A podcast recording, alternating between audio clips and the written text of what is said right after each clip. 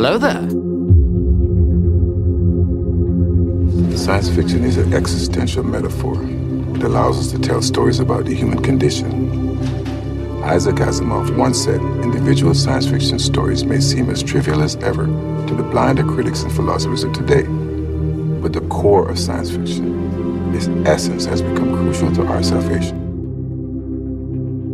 Welcome to the SciFi Diner Podcast. I'm one of your hosts, Scott Herzog. And good evening, I am Miles B. McLaughlin. Miles, it has been a heck of a long time since it's just been you and I on a show. We brought a bunch of other people into the diner, and so it's kind of like old times here. It is you and I running things right now. Well, you know, and I remember there were many shore leaves I know that we have sat down with the man that we're going to talk to tonight, that it was just you and I sitting down initially with this man. He's been on the show before, but why don't you go ahead and give him an introduction? Sure. So, ladies and gentlemen, before we got live-action Trek in the form of Star Trek Discovery, if you want a new Star Trek, the best way to get it was from the literary universe from many of its great authors, like our special guest tonight, Mr. David Mack. Mr. Mack has not only penned many great Star Trek novels, which I am a fan of, but he has written for comic books, games, contributed to some of the scripts for Star Trek Deep Space Nine when it was on the air, and there's also his original work. Back in June of 2022, the International Association of Media Tie-In Writers honored him as a Grand Master with its Faust Award. Tonight we talk about Mr. Mack's work and his upcoming original series, Star Trek novel, Harm's Way, which I have pre-ordered and I am looking forward to. Mr. Mack, welcome, and thank you for taking time to talk with us on the Sci-Fi Diner Podcast. Thank you for having me back on, gentlemen.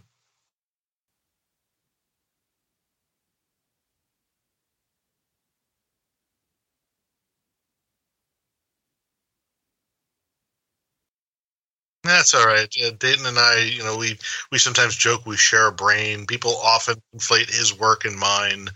And a lot of that, I think, goes back to our collaboration on the Star Trek Vanguard novels. And yeah, the fact that he and I again collaborated on exciting to see some new Star Trek coming down and the Pike, and seeing some more Star Trek coming from you, Dayton. And then we worked together. I just called you Dayton. That's like a curse. Coda miniseries. So basically, where you tend to find Dayton, you usually find me. Where you find me, you tend to find Dayton. Something like that, yeah.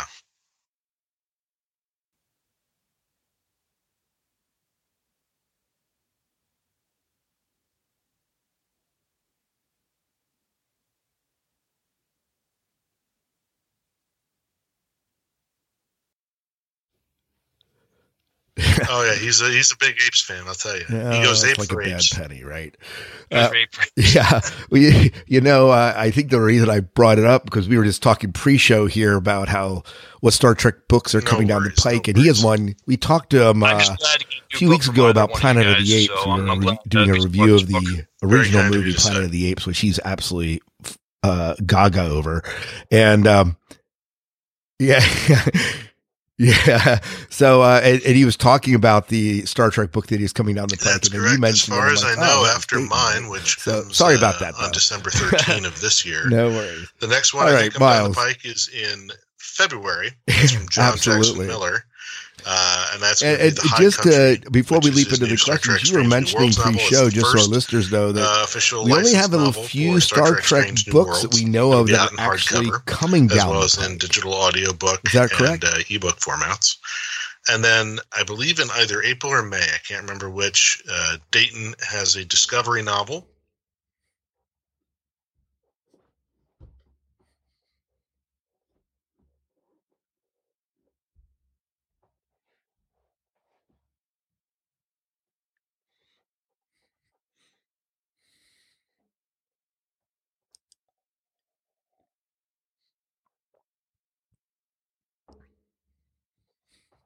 That's coming up, which sounds very exciting. But beyond that, if there are other Star Trek books in the works, they are a well-kept secret because nobody has told me anything. Very good. Well, Miles, go ahead. I know you have some questions for Mr. Mack here. So we want to talk about your new book, but I wanted to get also your opinion of the new Star Trek, the live action that we've gotten over the last 4 years. Mm-hmm.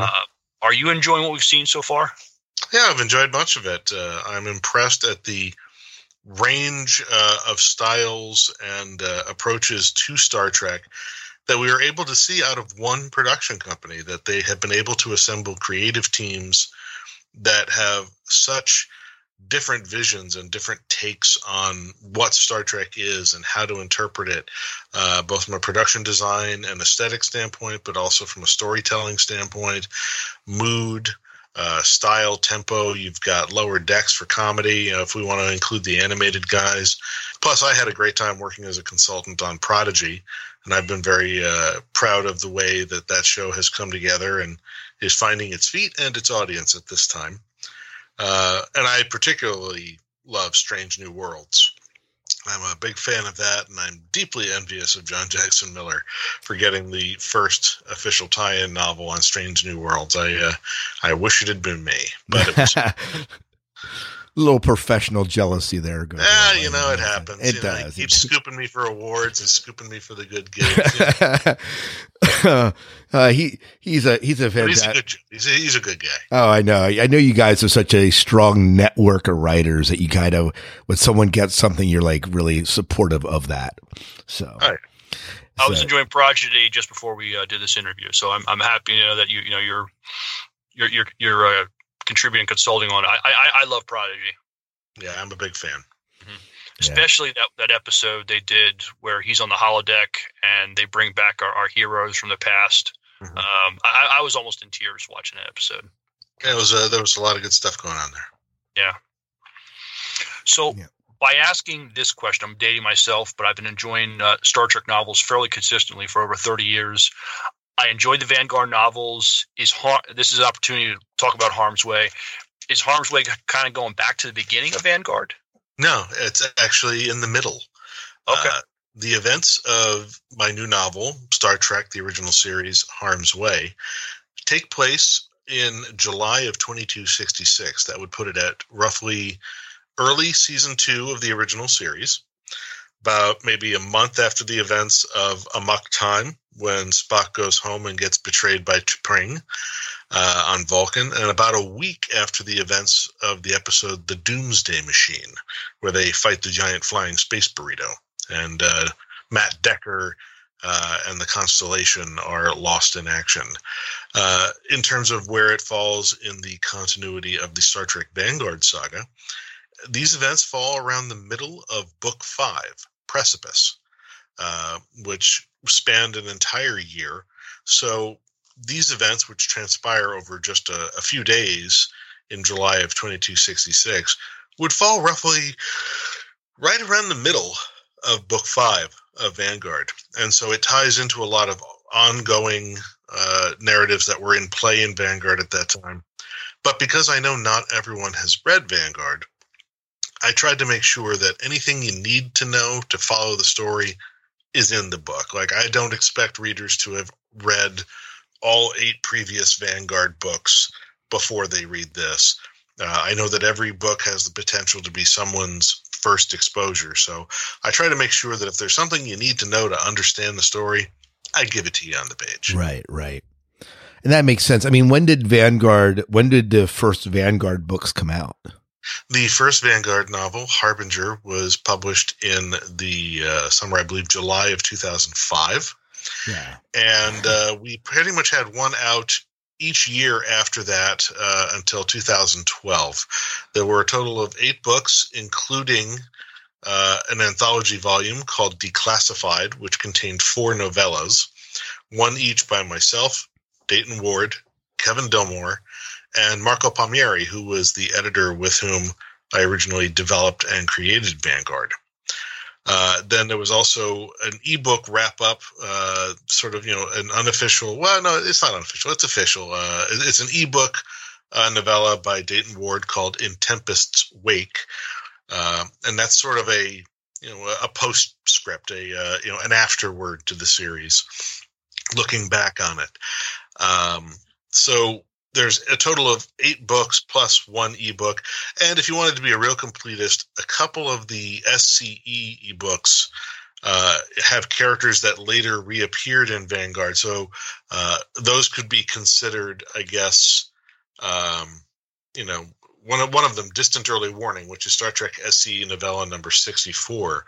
That could be considered a prelude, a prequel installment to the Vanguard series. But as you're saying, I mean, we're talking 17 years ago, right? The first novel came out, and you're not expecting, as you said, you're not expecting your readers. You can't read this novel till you read all eight. I would never write a book that way, because that's ridiculous. That's a form of literary gatekeeping to which I do not subscribe. But you're right. I mean, book one came out 17 years ago. That's a long ways back. And although the books were critically acclaimed, they were critical darlings.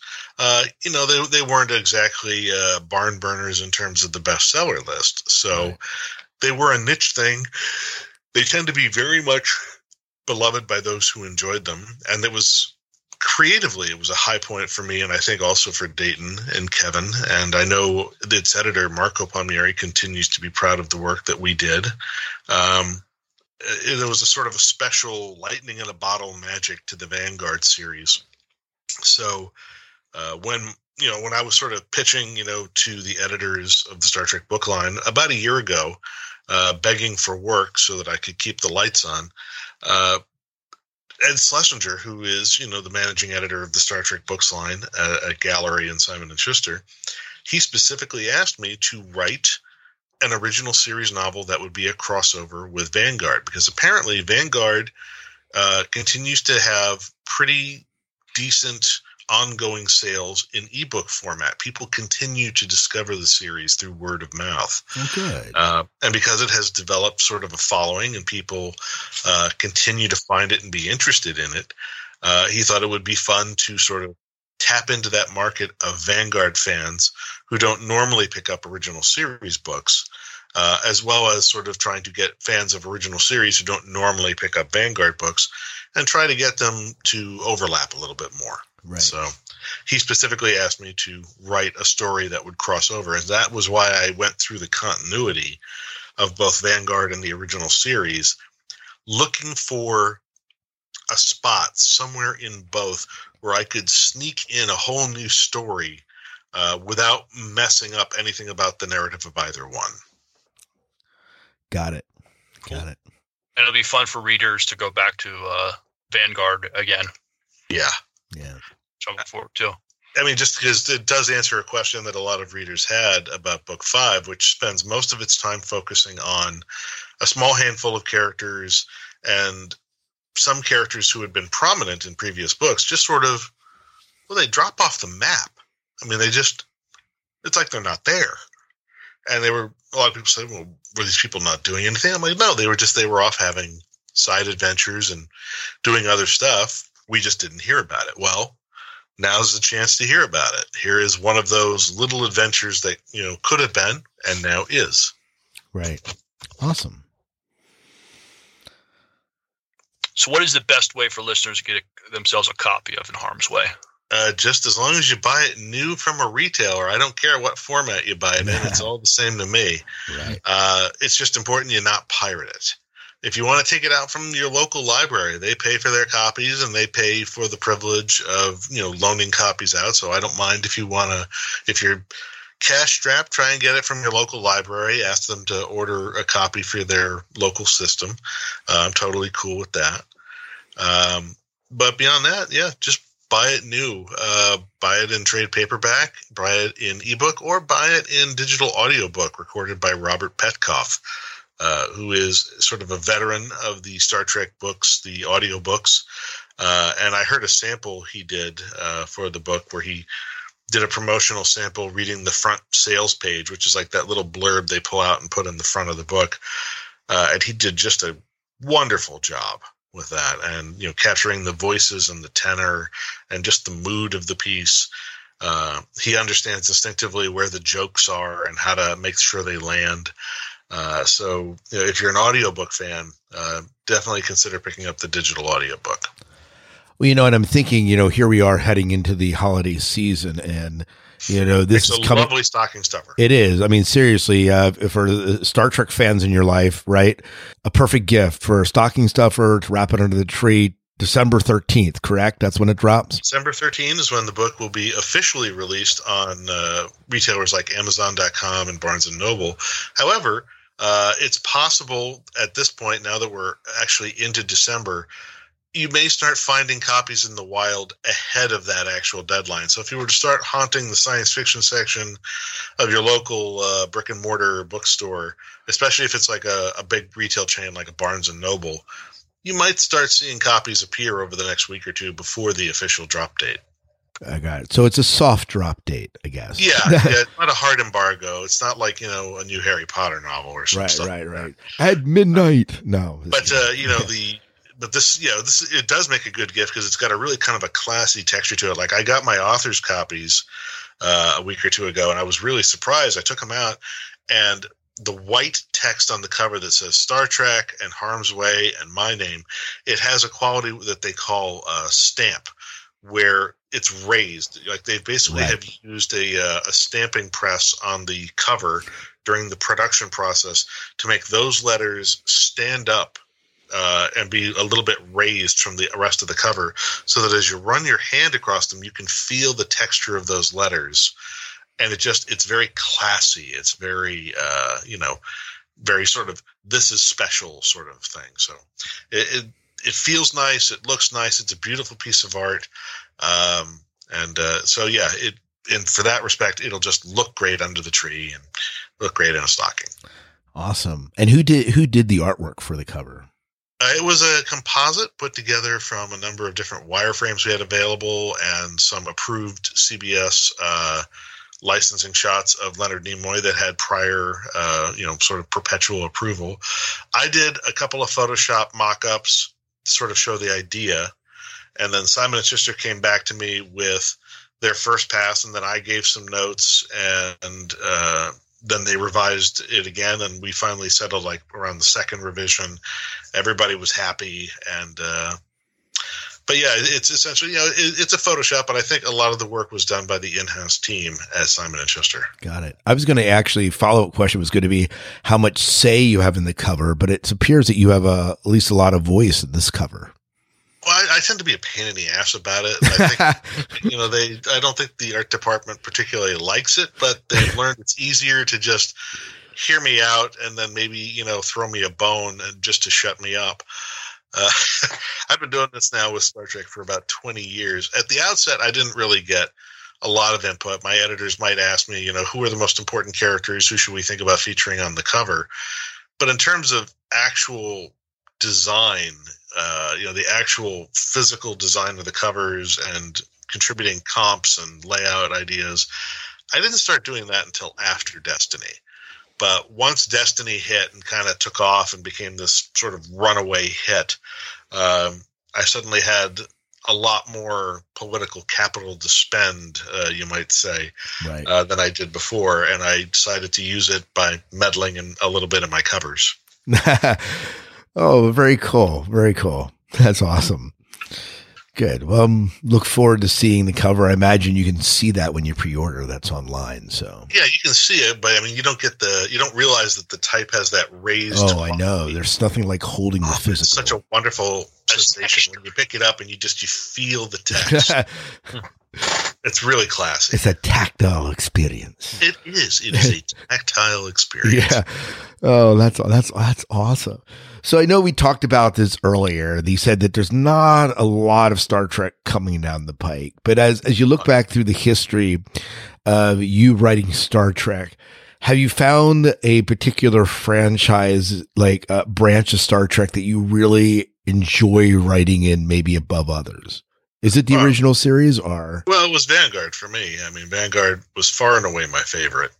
As far as, you know, a favorite among the other canon series? Not really. I enjoyed all of them to one degree or another. I think I liked, you know, there was some stuff I got to do for Julian Bashir in the DS9 stuff under the Section 31 label. I liked writing the Next Generation characters in that post-Nemesis period, but also in the pre-Nemesis period for the first novels I wrote for Star Trek, the first full-length novels, were part of a 9-book miniseries that had the umbrella title of A Time To, and my 2 books for that were A Time To Kill and A Time To Heal. And those were set during the year in the lives of the next gen characters immediately before the events of the movie Star Trek Nemesis.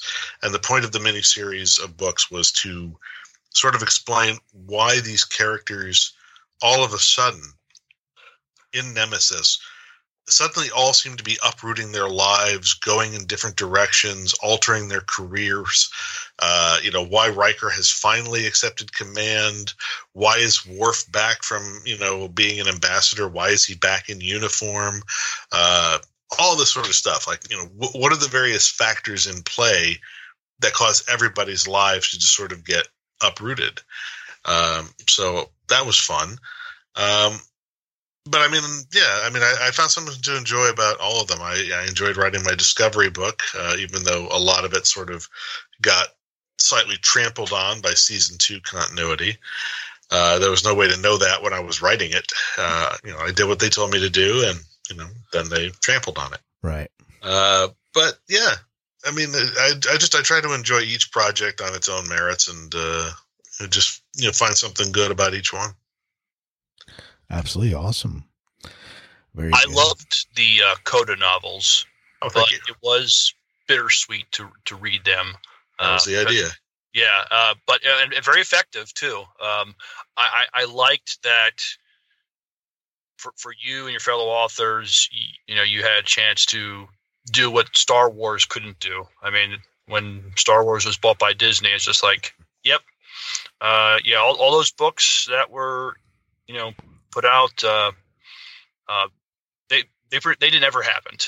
I mean, maybe it's a little cruel to say they never happened, but they were not going to, Well, they're legacy books now. They are the They essentially sort of took them from having been semi-canonical, is what they told their fans, to suddenly they were non-canonical.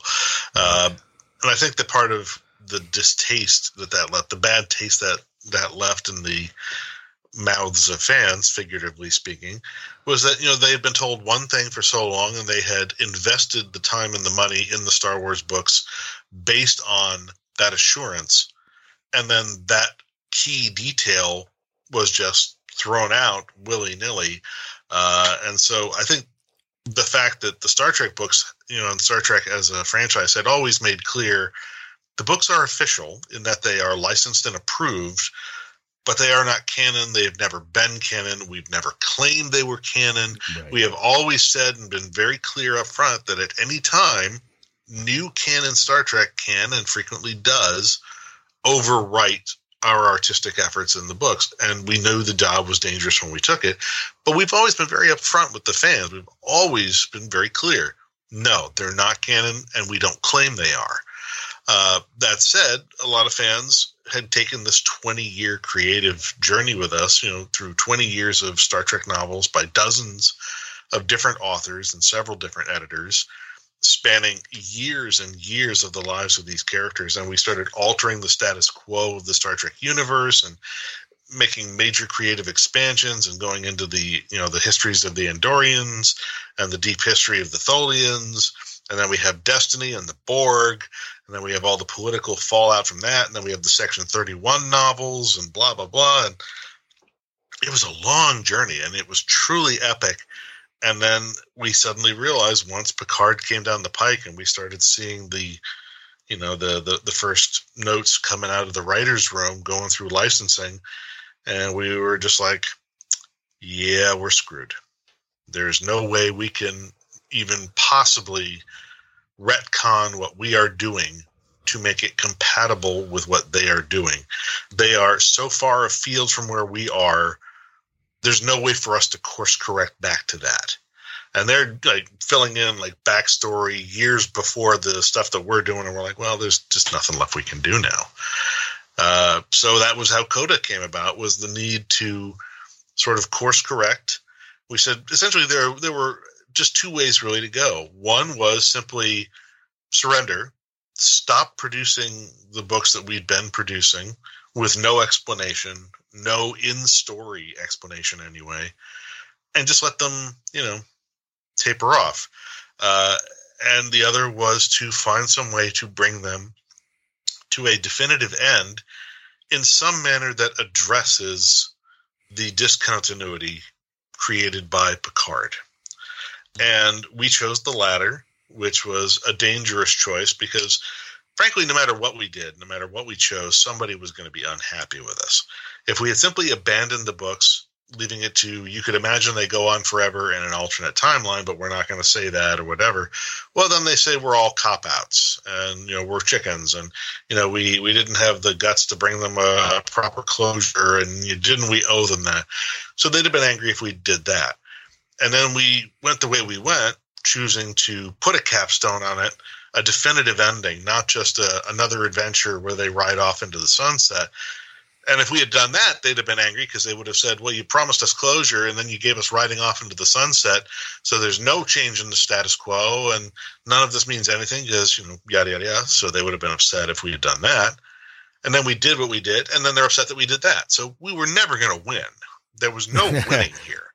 There was no solution, no approach, no story we could have told that wasn't going to have at least a decent cross-section of our longtime readers angry because, well, something they loved is coming to an end. Something they love is dying, and that's a hard thing to deal with, whether you're the writer or the reader, and you're not going to be happy about it. I don't expect them to be happy about it. The only thing I can say is that, with Coda, we wanted to do something different, something a little bit more daring, swinging for the fences. And so what we wrote essentially was a trilogy that at its heart is about finding meaning in an otherwise meaningless universe, finding a way to resist the argument of nihilism, that nothing matters, that everything is pointless, that you might as well just surrender. And instead finding a way to say, what is the most heroic way to go out? If there's some way that you can make your death count, even if you're saving people who will never know that you saved them, who will never know who you were, who will never know what you sacrificed, isn't that the most noble thing of all? Isn't that the most Star Trek thing of all? To rage against the dying of the light, right? To give yourself for a cause, for an ideal, for a belief, out of love, out of duty, whatever it is that motivates you, but to give that final sacrifice, that last full measure of everything for someone who will never even know. But you go down swinging, you go down fighting, you don't give up, you fight to the last breath, to the last second. And that's what Coda is about. It's about finding meaning. It's about making your own meaning. It's about resisting nihilism. It's about basically, it's the old poem, it's rage against the dying of the light. Right.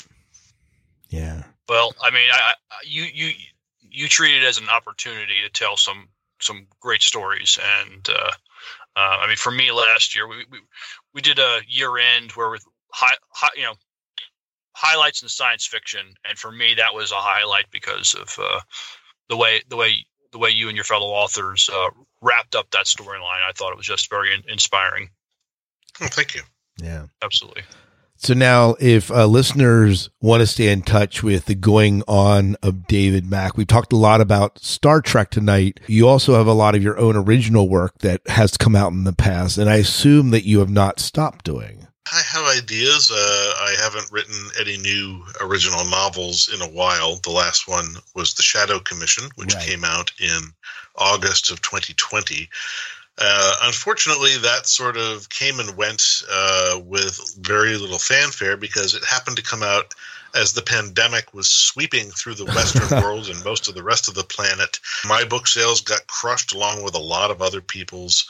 And so that book, even though I was very proud of the way it came out and I was very happy with the narrative choices that my editor and I made, not a lot of people saw it. And because that book just sort of died on the vine, the publisher decided not to continue the series. I had ideas for books 4 and 5, and I wanted to continue the Dark Arts series. But at the end of the day, the bottom line was Tor did not agree.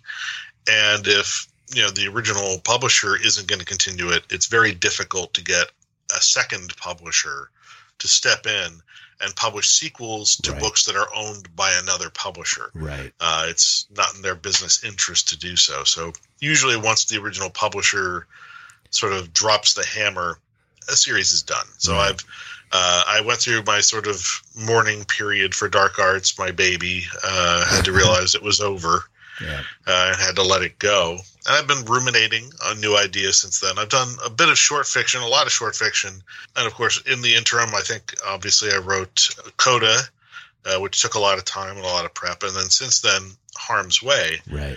And the one thing I'll say is that for folks who maybe read, let's say, Shadow Commission or my final volume in the Coda trilogy, and are starting to think, wow, this is one depressing dude. You know, this dude writes a tearjerker, but damn, how much more of this can I take? I'll just tell you, Harm's Way is not that at all. Harm's Way is a romp. Harm's Way is the most fun I've had writing a Star Trek novel in years. It is high-velocity fun. It is high-velocity snark and sarcasm, because I've got the sort of sharp-witted, sarcastic folks of Vanguard mixing it up with the dry sarcasm of the original series Enterprise crew. You've got Klingons involved. You've got, the Shaddai. You've got monsters. You got super science. You got landing parties duking it out on a planet while you got a battle of wits going on between captains in orbit. And it's really just fun. The whole point of it is it's supposed to be an adventure. It's just big. It feels fast, and it's just a good time. And it's got an ending where you don't have to keep a huge box of Kleenex on standby. I mean, I wrote it to big, expansive, exciting action music, so it should have that kind of feel. So if you were a little bummed out by Coda, fear not. Harm's Awesome. Way is there to be a fun ride. Good. Awesome. So if people want to find out more, keep up with you and the stuff that you are writing, and obviously find out more news about Harm's Way and maybe even where to pick it up, is there a site that you direct them to? That you have? Do you have your own personal site that we can direct them to? Yeah, of course. You gotta have your own site these days. Right. My site, which I've had for many, many years, is DavidMack.pro. That's David Mack, M-A-C-K, .pro. And that's my official website. It's got my bio. It's got my complete bibliography. It's got links to my social media. If you go to, the About page or the Press Kit page, you'll see links to all my different types of social media, Mastodon account, Hive, co-host, Countersocial, Twitter, Facebook, Amazon author page, you name it. If I got it, it's on there. So from my website, you can find out cool information about all my books. I sometimes, will post additional cool stuff about them, text-free art from the development process or musical playlists, to sort of get you in the mood for reading a certain book. If you want to read any of my past interviews or listen to past podcast interviews, I have links to all of those on my interview page in the About section. So yeah, DavidMack.pro is the place to go. And basically, I will always announce new stuff as soon as I can on social media, but usually when I'm announcing it on social media, I've already put it up on my website. So when I have new books coming down the pipeline, they go on the front page as soon as I am able to announce them. As soon as I'm allowed to talk about it, I put it on my site. Awesome. Awesome. Well, David, thank you so much for sitting down and chatting with us in the diner tonight. It's been a pleasure. Thanks for having me on. And David, I'm really looking forward to your book. I hope you enjoy it, and if you enjoy it, recommend it to other fans, especially fans of the original series. Absolutely. Yeah. And don't forget to give it, thumbs up, 5-star ratings if you do love it, and if you hate it, remember to review it on Amazon, especially. Yeah, help boost that algorithm, folks. Yeah, absolutely. And again, Christmas is coming up, so perfect gift. Lovely gift for the Trek fan in your life, especially if they like that original series. It's paperback. It's in paperback, hardback too.